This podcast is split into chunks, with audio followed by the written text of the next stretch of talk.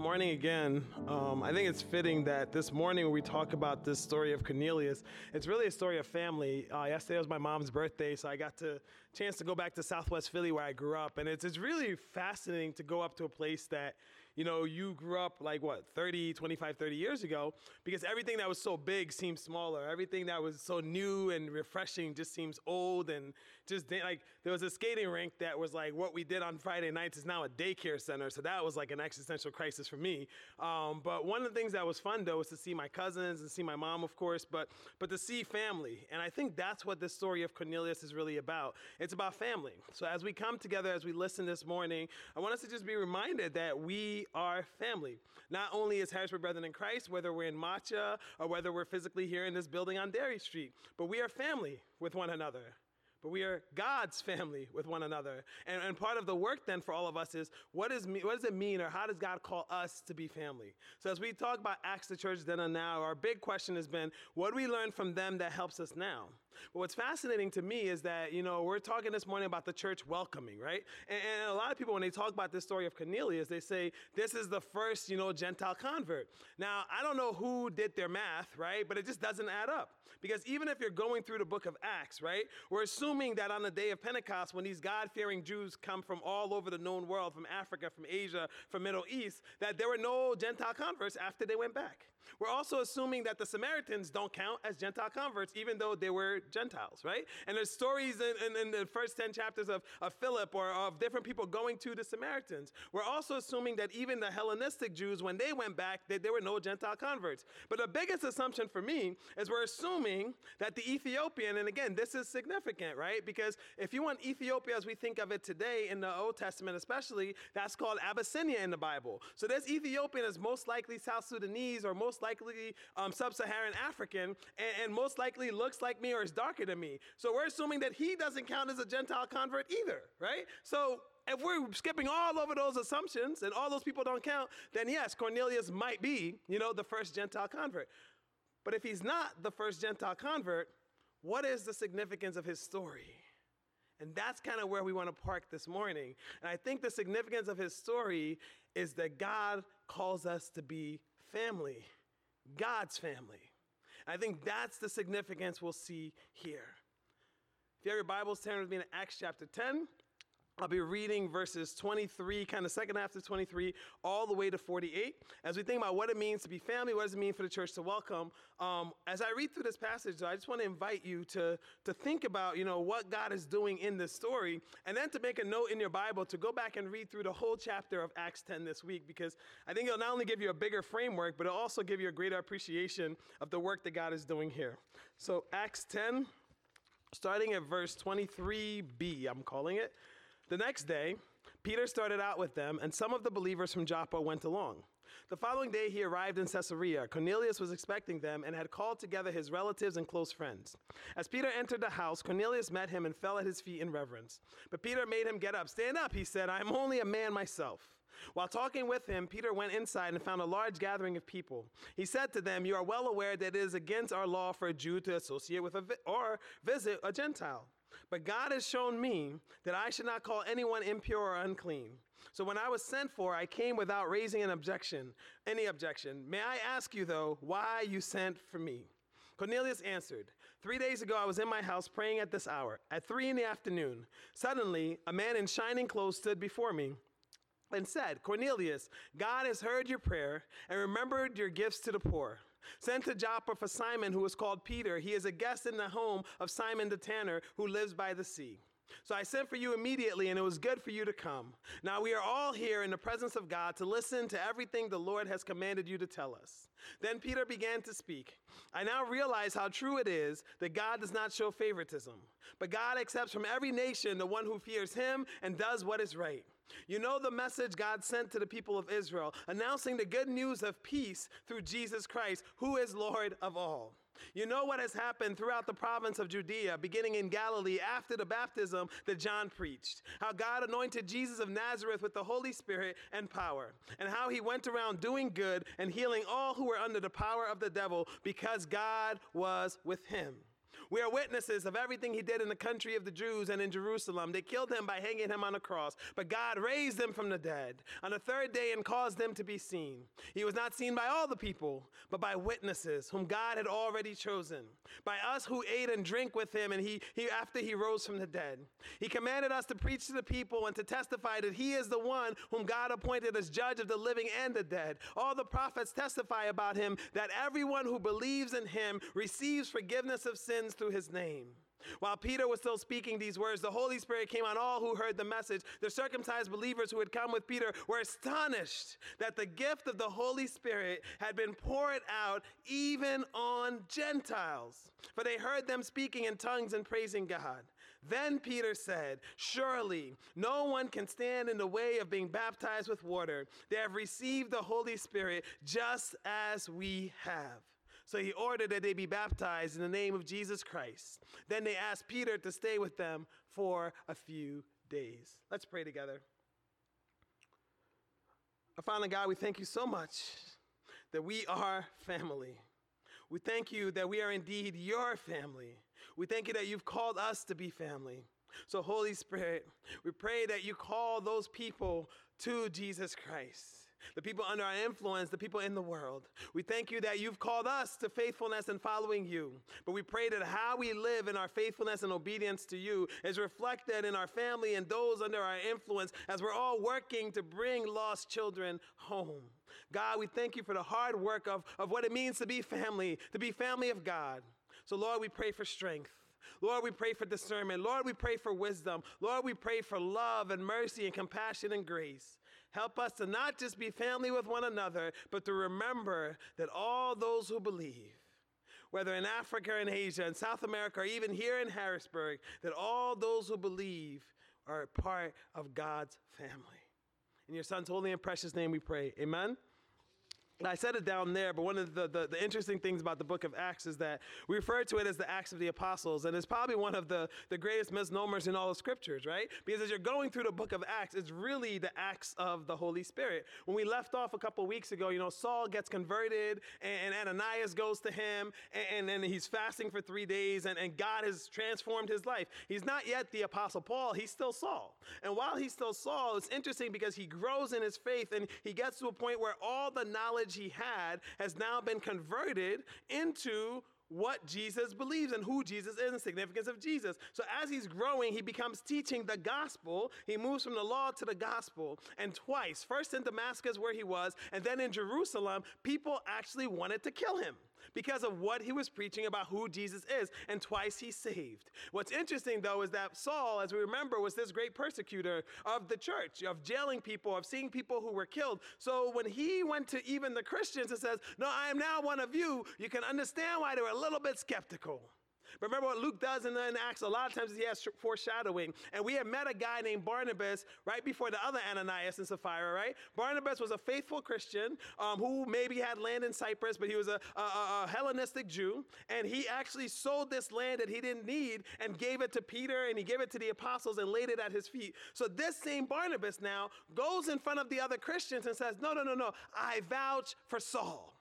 And it's this incredible thing that this guy who we just had one line about selling his house now rises up and says, No, no, no, no. You, I'm going to put my reputation, my faith on the line. I'm going to put how you see me and say that God has called Saul. And he doesn't just vouch him with his words. He invites Saul into ministry with him. They become partners in the church at Antioch and they become partners on missionary journeys. So you can say not only is Saul's story important because Ananias leads him to faith or confirms his faith, but you can say that Barnabas is important to him too because Barnabas is the one who says he's okay he can come along. God has called him too. Another thing that's happening right before we get to our passage is that Luke does this a lot. You'll notice this as you're going through Acts, right? Before something significant, there's some healing. And what happens here is, is Peter, right before this chapter, heals a, a paralyzed man named Aeneas, and then a, a, a, disciple named Dorcas or Tabitha. I would go with Tabitha too. Um, I think Dorcas just doesn't roll off my tongue. If you're named Dorcas, I have a family named Dorcas, just call him Tabitha. Um, but she's actually resurrected from the dead by Peter. So Luke is saying that something significant is happening because I want you to see that God is working in this powerful way. What's interesting is after he heals, he goes and stays with another Simon, because remember his name was Simon Bar Jonah, right? Simon, son of Jonah. But he stays with Simon the tanner. And that's interesting because Peter at this point would still consider himself a very pious, obedient Jew. Well, those same pious, obedient Jews would not like leather tanners very much. Because you see, the leather tanners, before you get the leather, you got to deal with the animal. Before you deal with the animal, you got to kill the animal, you know? So even tanners were considered unclean. And I think that's interesting that of all the places for Peter to stay, and we find out later that Peter's struggling with this unclean thing, but it is just this reminder to us that it's so much easier to see everyone else's uncleanness and forget about our own, right? Peter's struggling with unclean, but he's staying in the house of someone who's unclean, of someone who literally makes his living killing and dealing with animals. But that's not, that's a side point. That's where he is. And then the whole chapter nine kind of is summed up by this. And I love this. And I was like, man, I want this to be our church, right? It sums up by saying, the church knows peace. Up in this point, we talk about the church knowing Jesus and the church knowing persecution, right? But now it says the church knows peace. The church is strengthened by God. The church grows in fear, in reverence, in obedience to God. And the church is encouraged by the Holy Spirit. May we know peace. May we be strengthened by God. May we grow in fear and reverence and obedience of God, and may we be encouraged by the Holy Spirit. Amen? And then we get to Acts chapter 10. In Acts chapter 10, you know, it is the acts of the Holy Spirit. The Holy Spirit is the main character, but the characters that we see in the text are, are, are Peter and Cornelius. And I find them fascinating because they're almost foils, right? Foil is this idea, well, it's fine, we're in English class. Foil is this idea of two main characters who kind of complement each other in different ways, right? And you see that between Cornelius and Peter because in many levels they're opposites. First of all, Cornelius is a Roman. And I think we need to take a pause here and realize that this is a big deal. It's a big deal for Hellenistic Jews to accept the kingdom of God and accept Jesus, right? But you can be like, well, they were kind of Jews, you know, that's okay. You might take a step later and say, well, Samaritans, I'm not sure. But at least way back when, we had a common ancestor and they're kind of parts of us, right? Um, the Ethiopian, you'd be like, well, he's in Africa anyway, right? Like, he's in Africa, we don't see him, right? But to accept the Roman into your family is a big deal. This is the equivalent of going to 1847 Jackson, Mississippi, and asking an African American family to accept their slave master as one of their own. This is the equivalent of going to anywhere in these United States in 1747 and asking a Native American family to accept a white family who stole their land into their breakfast table as one of their own. The Romans were the oppressors. The Romans were the empires. They preached a gospel of peace, but their peace came by the sword. So you have to understand that when God is going to the Gentiles here, this is a big deal. God is going into the heart of the empire and saying, Everyone belongs to me if they will believe. We have to understand that this story isn't just a random story, but is God's intentional work and salvation among all the nations. So he goes to Rome. He goes to the Roman and he chooses a centurion. Now, centurions probably um, operated um, legionnaires of about 80 to 100, but I guess it just round up, you know? Politicians do that, you just round up the numbers. It could be 80, but we'll just call them centurion 100, right? But the thing that's important here is that centurions earned respect.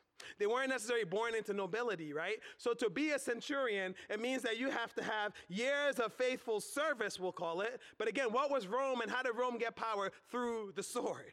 So you have this peace loving people, this peace loving Jesus who's going to someone who represents the empire on every level and someone who has a track record of killing for the empire. Sit with that for a second. So he's a Roman, he's a centurion. But what I love about Cornelius is that his testimony might be better than most of us in this room and most of Christians today.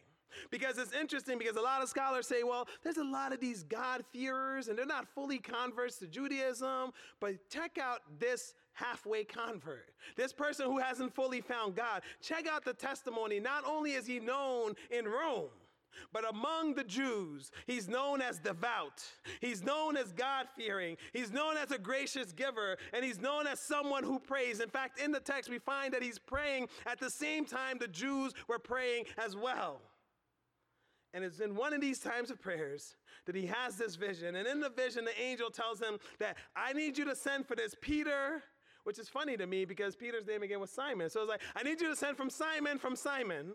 And after you bring this other Simon named Peter, I want you to send for him. And Cornelius gets two servants and, and probably a soldier to protect them, right? And he sends them on the way to get Peter. But what I love about Cornelius' story in this very beginning is that we learn that God is present, that God is working, and God is revealing even before we see it. Before we know Cornelius is a follower of Jesus, he's God fearing.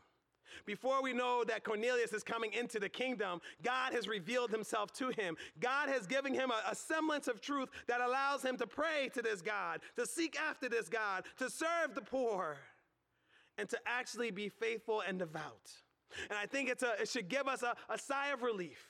Because there's a lot of us who want to see the world saved, right? There's some of us like me who's just selfish. I want everybody saved that needs to get saved so heaven can come down. Like, that's my motivation. I want to be with Jesus. And until we get that last person, Jesus ain't coming. So let's get to work, right? That's my selfish motivation. But at the end of the day, at the end of the day, we need to know that we don't have to fear the Romes of this world or the deep, dark places because God is already working. God is already revealing. God is already moving. And for us, the job is to what? To listen and then to obey.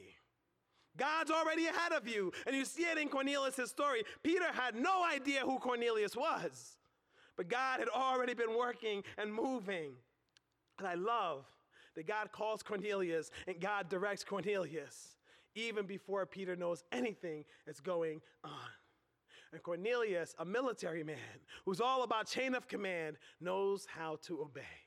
And that's what he does. He's faithful in obedience. He's faithful in obedience. And it's interesting because Cornelius, again, is from Caesarea, which is this really important port city. They named it after Caesar because what they did is Herod the Great, I think, actually made all of the traders have to get through um, of Caesarea because then he could tax them. It's interesting, right? You make all of them have to go through Caesarea until you could tax them. So I say all that to say is that Cornelius isn't just a regular soldier by any means. It's a reminder to us that yes, this story about how God shows no favoritism or impartiality, but it's also a story that God chooses intentionally how God works. God knew that this guy Cornelius mattered. He knew that he was respected in Rome. He knew that he was respected among the Jews. And God chose to reveal himself to him. So we have a God who's present, who's working and revealing, who's calling and directing even before we show up. That should give you relief in telling people about Jesus. Because it's never been about you and it doesn't ever have to be about you. Your job is to listen and to obey. Let the Spirit convict. Let the story of Jesus be the one that calls them to Him.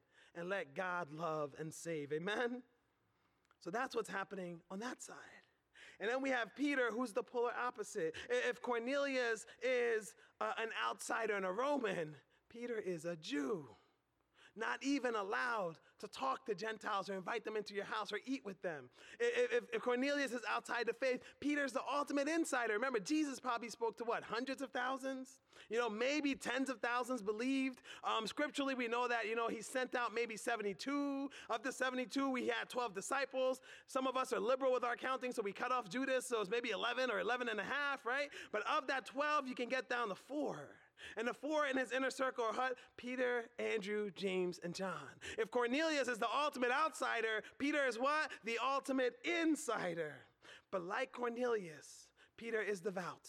He may have denied Jesus three times, but since that point, he's been one of the leaders of the early church. He preaches on the day of Pentecost. He's going around healing people. Peter is also someone who's God fearing. He's a healer, he's a faithful prayer warrior. So, what's interesting is when he has his vision, when he has his vision, it's the time of day where he's probably hungry, it's around noon. And in his vision, heaven opens up three times. When I read this as a kid, right? I don't know what your ideas of heaven was. This was heaven for me. Like I didn't understand Peter's struggle. Like when he, when heaven opened up, the sheet opened up and all these delicious things fell out, you know? And I'm just like, this is heaven. You know, as a Liberian, West African proud man, you show me meat, that's heaven, right? And Peter's like, but God, I can't eat it, it's unclean. And it opens up not once, not twice, but three times. And three times, and God is showing him that everything I have called, everything I have called mine, everything that I call pure, don't you dare call it impure or unclean. What's interesting is if you look at the text in the chronology or the, just the time order of the text, Peter doesn't even understand the vision as it's happening. I think that's an important place for us to pause because it tells us that God is also working before our vision comes to fruition. God may give you a vision for something He's calling you to do. And sometimes, if you're me, you get paralyzed thinking about, well, God, how am I going to do it? What are the steps I'm going to take? I just don't know how to get there. And God seems to be like, let me worry about that. God gives Peter the vision. And Peter is struggling and be like, man, God, I just can't eat cheeseburgers, you know? That's meat and cheese, it's not kosher. God, I just can't eat mussels. I can't eat shrimp. I can't eat lobster. Again, this is why Peter is probably a better follower of Jesus than me because this would have been a day of celebration for me. Bring all the cheeseburgers, put some bacon on top too, make it all real, not kosher. But for Peter, that's his struggle. That's all he understands is like, God, why are you calling me to eat these things that are unclean? That's his struggle. And I think it's important to not minimize it too much because this is something that they've understood about God for generations. Eating kosher was a chance to not just be legalistic necessarily, but to be faithful to God and what God's called you to be. So for Peter, it's an existential crisis, and he doesn't understand all that's going on. He's still sorting it out. But before the vision comes to fruition, and this should encourage your spirit because why? God sends people to move the vision along. God gives him the vision. He doesn't understand it. It's not full, but who's knocking at his door downstairs? But the men that Cornelius, or the people that Cornelius had sent. And I love that because, again, the Spirit comes to Peter and says, No, go down, talk to those people, and invite them in. And it's important that the Spirit does that because Peter would have had his second existential crisis of the day. Because again, Jews were not supposed to interact with Gentiles. And Peter, as a leader, even as a Christian now, would be looked down upon for interacting with Gentiles. But the Spirit comes and says, No, no, no, no, no. I've sent them to you. They're looking for you. Invite them in. And Peter does what? He obeys. And I love that our God looks at the Roman centurion and the Jewish early church leader as both people who can be faithful to him as both people who can be devout in following him, as people who can give and help the poor, as people who can see and listen and obey him. Our God shows no partiality. And so after Peter invites these people in and visit, they head out on a journey to Caesarea. And as they're journeying, it's interesting because some of the believers tagged along. And, and one of the first things I read this, I'm like, that's so cool. God is moving. And you know, these church people, they just want to go see where God's moving. But then I realized something about vision. We know Cornelius has a vision, we know Peter has a vision. We're not guaranteed that these followers who tag along also know of the vision or following because of the vision. And I don't know about you, but sometimes church folk will show up not because God is moving, because they want to make sure you're doing what's right. They want to show up not because God is asking you or God's calling you to do something, but they want to make sure you're doing it the right way. And I think that was some of this lot. I don't think they were just going to Caesarea and be like, oh my gosh, this is amazing. Look at what God's doing. I think they're going as like, why is Peter hanging out with these Gentiles? And you'll find this out true in the rest of Acts, right? Why is Peter going to Caesarea? Like, literally, the Romans kill us. And we're going to one of their highest generals in one of their most important cities for do what? So he has this group that's tagging along. Maybe some are excited about the gospel. Maybe some are just like trying to make sure he's not straying, right? But this whole group tag along. And I love that when he reaches Cornelius' house, Cornelius welcomes him in.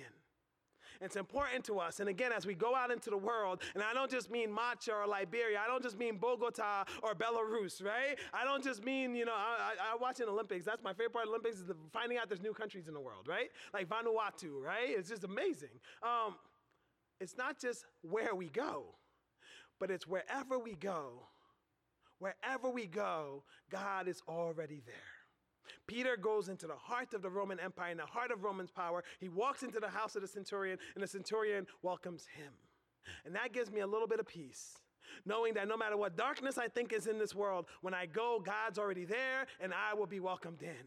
It means that whatever brokenness I walk into, God is already there and God will be there showing me that that's where I need to be. But what's interesting is that, you know, we can't always just shake off our culture.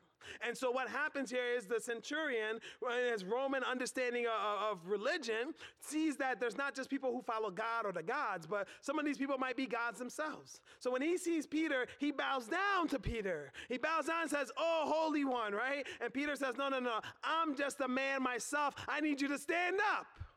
And that's significant because, again, Cornelius is a soldier. Soldiers may not love it, but one of the things they know, and one of the few things they know for sure, sure, is chain of command. So I think Caesarea and, and all the people gathered would be shocked that not only is Cornelius following the chain of command, but Peter is saying, in Jesus Christ, we are all the same. In Jesus Christ, we don't bow down to one another. In Jesus Christ, yes, you're a Roman centurion, but you are now my brother. And I think it's important that he says, I'm not God. You don't have to bow to me. And then Peter learns now, as the vision comes to fruition, that no one that God calls impure, or no one that God calls pure, he can't call impure. That no one God makes clean, he can't call unclean. And I love that even though he's staying at the house of a tanner who's unclean, even though he's welcomed in Gentiles that he wasn't supposed to do, he had still hasn't gotten it through his head. But it finally clicks. It's grace over law. It's welcoming over rejecting. But more than that, is seeking God and listening and obeying to God over seeking self and listening to obey yourself. And after it all clicks, Peter says, But why am I here? And Cornelius fills in the gap, right? He says, Yo, I was praying. I had this vision. This angel came to me and it said, Send for Simon. You know, Simon, not the Simon the Tanner where you were saying, but you, Simon Peter, send for you to come to me. Now, what's interesting though is that when Peter has his vision, he has it in a place called Joppa. And now, most of us, we skip over that. But our God is very intentional. Because Joppa in this New Testament passage is the same Joppa we find Jonah in. And remember the story of Jonah, right? What does God call Jonah to do? To take the gospel out of Israel into the power of its day, Nineveh. Our God is intentional. And he's so intentional that what was another name for Simon Peter? Simon Bar Jonah. Simon, son of Jonah. And I don't know if it's Luke or the Holy Spirit or some combination, but I, as a Bible nerd, think this is beautiful that they both happen in Joppa. That, that Jonah was the prophet who goes to Nineveh, and that Simon, the son of Jonah, or us son of Jonah, now gets to Rome the power of the day. Our God is intentional. What you think is just your little bit of obedience might be God working things way beyond you can see to push the kingdom forward. That's why every little glass of water is important. That's why every good deed is important. That's why every act of love is important. Your obedience to God is always going to be bigger than you see, bigger than you know. So the son of Jonah now goes to the power of the day and he shows up and he fills in the gap. And I love this because we know God loves all. But there's a significant thing that I think is really important for us to hear to our culture today. Because Peter says something that's easy to miss. Because if I say God loves everyone, most of us will agree. Most of us know God that way. Most of us don't necessarily struggle with that. But there's something that Peter says here that I've missed until this week, and I'm like, oh, that's that's different. But Peter says God accepts all people. God shows no favoritism. God accepts all people who obey and do what's right. God loving all isn't the issue. But if you want to come into God's family, you have to be obedient to God. If you want to be a member of God's family, you have to have a life of doing what's right. We can't debate God loves everyone. God loves everyone. But if you want entrance into God's family, according to Peter, you have to obey God. You have to do what's right. I think that's very, very significant because we're going to argue about God loving everyone and God welcoming everyone. God loves everyone, God welcomes everyone. But if you want to be in God's family, Jesus has to be Lord. Because remember, the Romans, centurions, and all the soldiers, they pledged what? That Caesar is Lord. But in this family, Jesus is Lord of all. You want to come into God's family? Do what's right, yes, but obey God and God alone. And he preaches this message. And I love that the Romans thought they had a gospel of peace. They had a good news of peace. Even though they might kill a bunch of people and conquer a bunch of cities, they were the peace people. But Peter says, no. Jesus Christ has come to give you the evangelion, the good news, the gospel of peace. But what is the gospel but that Jesus left heaven to come to earth? That Jesus walked the earth, that Jesus died on Calvary's tree, that Jesus was raised from the dead, that Jesus is now working on heaven until it's perfect, and that when the last person is saved, that Jesus will come back again. That's the gospel of peace. To the Roman centurion who knew peace through war, Peter is saying, Our Lord and Savior Jesus Christ brings peace through his dying. And he continues by saying, God's Spirit is at work in Jesus. We've seen it. And we as people, we have even ate with the resurrected Jesus because centurions and the Romans would have understood spirit world. They would have understood that like sometimes gods might rise up and be among you. But these guys would never eat with you. And Peter is saying, no, no, no, Jesus is alive. He's a person. He came back in his body. We testify of what Jesus has done. And I love this because in the middle of this, I say, I don't know, you, know, you might not do this, but I rank sermons, right? This is Peter's second greatest sermon ever, right? The first one's Pentecost. 3,000 people are saved, they go back into the world, right? This is the second one because, again, this is significant what's happening here. But in the middle of this, Peter must have been feeling himself, right? He's just like, I'm knocking this out of the park. Look at me. I'm talking about Jesus. I'm connecting the dots. The vision's coming to fruition. He's on his own tangent. But then the Holy Spirit comes down. I love what Ryan said last week. Sometimes we might be faithful and just doing our own thing, and then the Holy Spirit just shows up and, and just flips everything, right? And that's what happens. And this is also significant because when the Holy Spirit comes down, the people start speaking in tongues. And I love that the God fearing Jews or the followers who are also along with Peter, they're shocked. They're shocked that the Holy Spirit has come down because they believe the Holy Spirit belonged to them. And it's a reminder to us as good church folk that the Holy Spirit doesn't just belong to us. That God will move how God will move. That God will come to who God wants to come to. And the Holy Spirit comes down and they're amazed that God is among the Gentiles. And as after they see all this, Peter looks down and says, the next step has to be baptism. They believe the Spirit is with them. This is the next step. So, what is this story about? When we talk about Peter and Cornelius, it's not about Cornelius being the first Gentile convert. I think we can argue that's not even true. I think it's about simply this salvation is individual, yes, but not only individual, but also communal. And I think we have to hold this point because in our culture, we say, Are you saved? Do you follow Jesus? How's your relationship with Jesus? And I'm not saying that's not important. On the day of judgment, you're not going to get before God and be like, well, Hank is going to vouch for me. You know, Hank's my Barnabas. Like, are you saved, Hank? What do you think? Like, that's not how it's going to work. You're going to have to answer to God. So those are important questions. Are you saved? Are you following Jesus? Do you believe? How have you been faithful to Jesus? All those individual questions are important.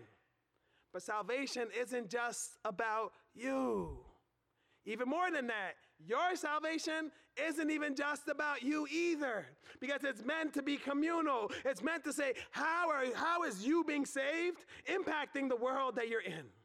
What is the story of your salvation telling to the people under your influence? What is the story of you following Jesus? How is it inviting people into the kingdom? That's what we mean by salvation is communal. And it's an interesting note is that we know that uh, it's family or Cornelius' household that comes to salvation. But here's the part we might not know. Centurions were forbidden to get married. So gotta take a step back.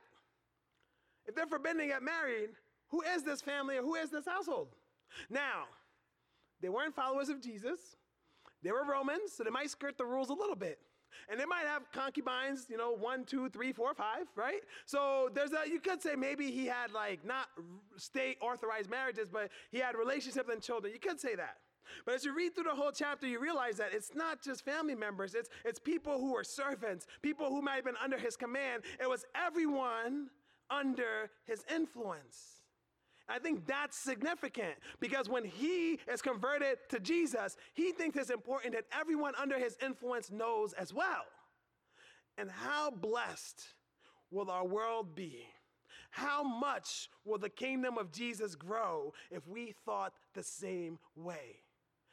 That because I'm saved, everyone under my influence should be impacted with that truth. If Jesus has called me, they all should know that Jesus has called me.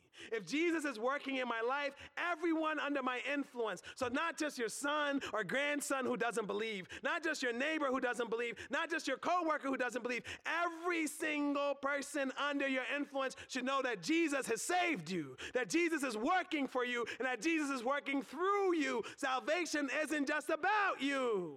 For God so loved the world your salvation is meant to impact your influence, your spheres of influence.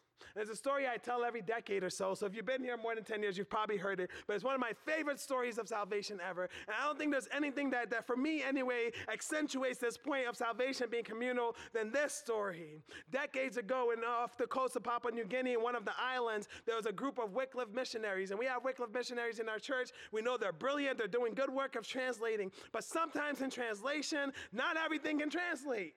So they're in the middle of the, the South Pacific, or yeah, South Pacific, they're in the middle of Papua New Guinea, and they got to the passage in John where John says, What? Behold, the Lamb of God. And they look around, and they look at this tribe and says, Wow, hmm, lamb. That's gonna be interesting. How do we describe an animal they have no concept of, right? And this is 60 years ago, so we know for sure there's no Google. You know, they can't just pick up a picture and be like, this is what it looks like. People had no concept of what does it mean to be the Lamb of God. But they wanted to be faithful because they felt like this idea that Jesus is unblemished, Jesus did not sin, Jesus was a sacrifice for us so that we can be saved. It's so crucial to what they wanted these people to know that they're like, God, how do we teach this? But then they asked a question that I think all of us must ask. It's so easy to critique the culture around us. It's so easy to tell everything that's wrong with the culture around us. But you know the question those Wycliffe translators asked? They said simply this God, where are you already at work within this culture that can help us connect the gap? To me, that's a holy question. I can tell you everything that's wrong with the culture, at least most of it, right? But I don't ask enough. God, where are you already at work here that can help me connect this gap? And as part of that prayer, they decided to take a step back. When they took a step back, they said they prayerfully was looking at the tribe, looking at the people, trying to find some connection. And I love that this is a kosher story about eating unclean and unclean. I mean, I love cheeseburgers. I just pray. I'm glad I'm not a Jew. I'm telling you. If God told me I can't have bacon cheeseburgers, we would have conversations. I'd probably become a better prayer warrior, to be honest. Uh, um, but I love that in this kosher chapter, we're going to have this story about Jesus being the pig of God.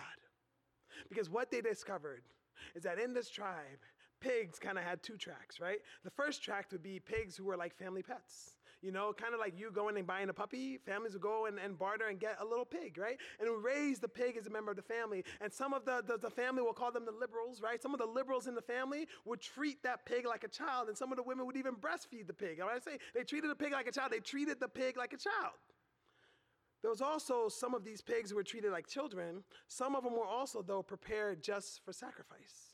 And what was interesting about these pigs is they were unblemished, is that they were prepared their whole lives and they were given as sacrifice. Why was this important? It's important because in this culture, in this tribe, whenever a new person would come to visit, all the pigs that were prepared for sacrifice would be gathered and they would debate among themselves, right? Who has the best pig? And I'm like, I love these people already. Who has the best pig, right? And then whoever has the best pig, the pig would be sacrificed. And after the pig is sacrificed, they would break bread. And at that table, they would say, We are now family.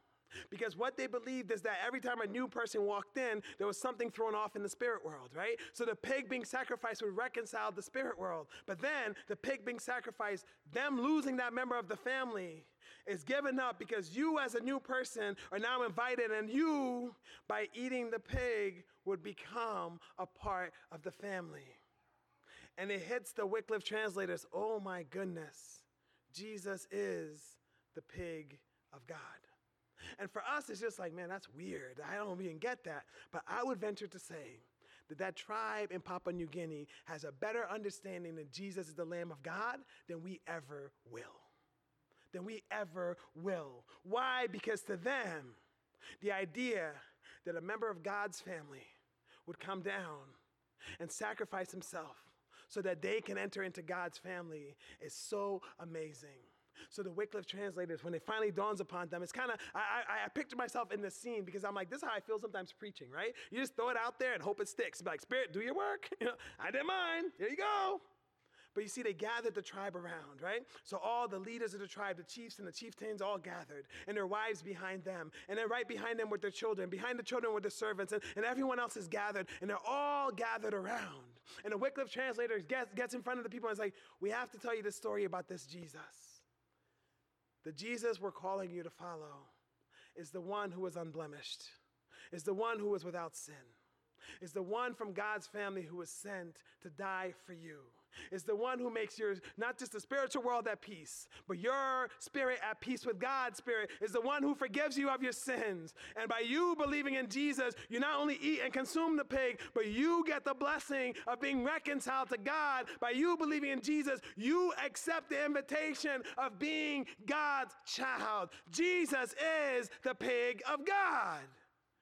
And the chiefs hear the message and they're amazed and they go to their community. So they turn quickly to the wives and they tell the wives. The wives turn quickly and tell the children. The children tell the servants, and you hear it passing on and on and on. As you see the rustle through the crowd, then you hear weeping. Not just like the whole weeping and gnashing of teeth, but a joyous weeping of what it means that, like, oh my goodness, the God of this universe has sent his son for me. And the people start weeping because they realize that this God loves them so much that he has sent his son for them. Jesus is the pig of God. Again, doesn't make sense in our sensibilities, but to that tribe, it helped them to understand that the God of this universe so loved them that Jesus came. So I think when we think about salvation, we think about Cornelius, let us hold on to the fact that yes, he came to salvation, but it was so important to him that he wanted everyone under his influence to know. So that's the challenge for us to not just believe in Jesus and choose to follow Jesus, but to ask the question of is everyone under my sphere of influence, what do they know about Jesus because of me? I'd like to invite up the worship team. We're going to end by singing the song, I Need You. I Need You to Survive. I'd like to invite any pastors in the room up front. We'd love to pray for you if there's something you want to respond to in the service, or if there's something you have going on this week, or this month, or this year. We'd love to pray for you about that as well. But as we sing this song, I want us to be thinking of this original idea we started with is like, what does it mean that we are family? Because I think if we recognize that the people under our spheres of influence, we need them to survive, not just spiritually or emotionally, but we need them to survive in our faithfulness of Jesus Christ. So as we sing, I Need You to Survive, may we be challenged and reminded that our God has saved us for our world. That our God has saved us so the people on our spheres of influence can know that we need each other to survive and our God has saved us to bring the world back home again. Let's stand and sing together.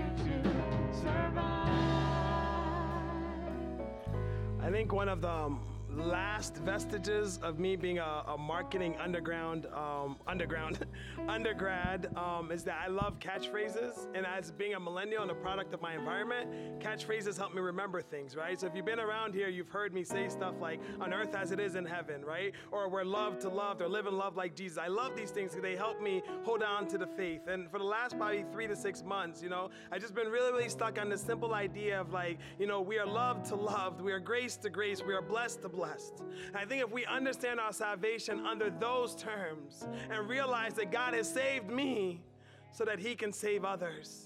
That God has blessed me so that I can bless others. That God has literally graced me so I can grace others. That God has loved me so I can love others. If we hold our salvation that way, we will not only get a, a better understanding of what happens in Acts 10 and Cornelius and the people under his spheres of influence, we'll begin to see that God has saved us for our world. Our Father God, we thank you so much for your Son, Jesus Christ, the unblemished Lamb of God, the one who chose to enter into this space, to walk this earth. To show us how to love, show us how to please God. But Lord, we thank you that you were sacrificed on Calvary's tree, that by faith and believing in you, we can have not only salvation, but eternal life and the power of the Holy Spirit, that we now only are drawn to you but we're now led by you and sent out by you. And Lord, we thank you that even right now you're preparing heaven for us, and, and we wait joyously until the day you will come again. But now, Lord, as we're here, while we wait, help us to work because you have saved us so that through us others can be saved. You have loved us so that through us others can know your love. You have blessed us so that through us others can know your blessing. And Lord, you have graced us so that others can know the power of your healing grace. God, thank you for saving us. God, help us in partnership with the Holy Spirit, in partnership with the church here in Harrisburg, around the world, even all throughout history. Help us to do the work of on earth as it is in heaven. In your holy and precious name we pray. Amen. God bless you all. Have a great week.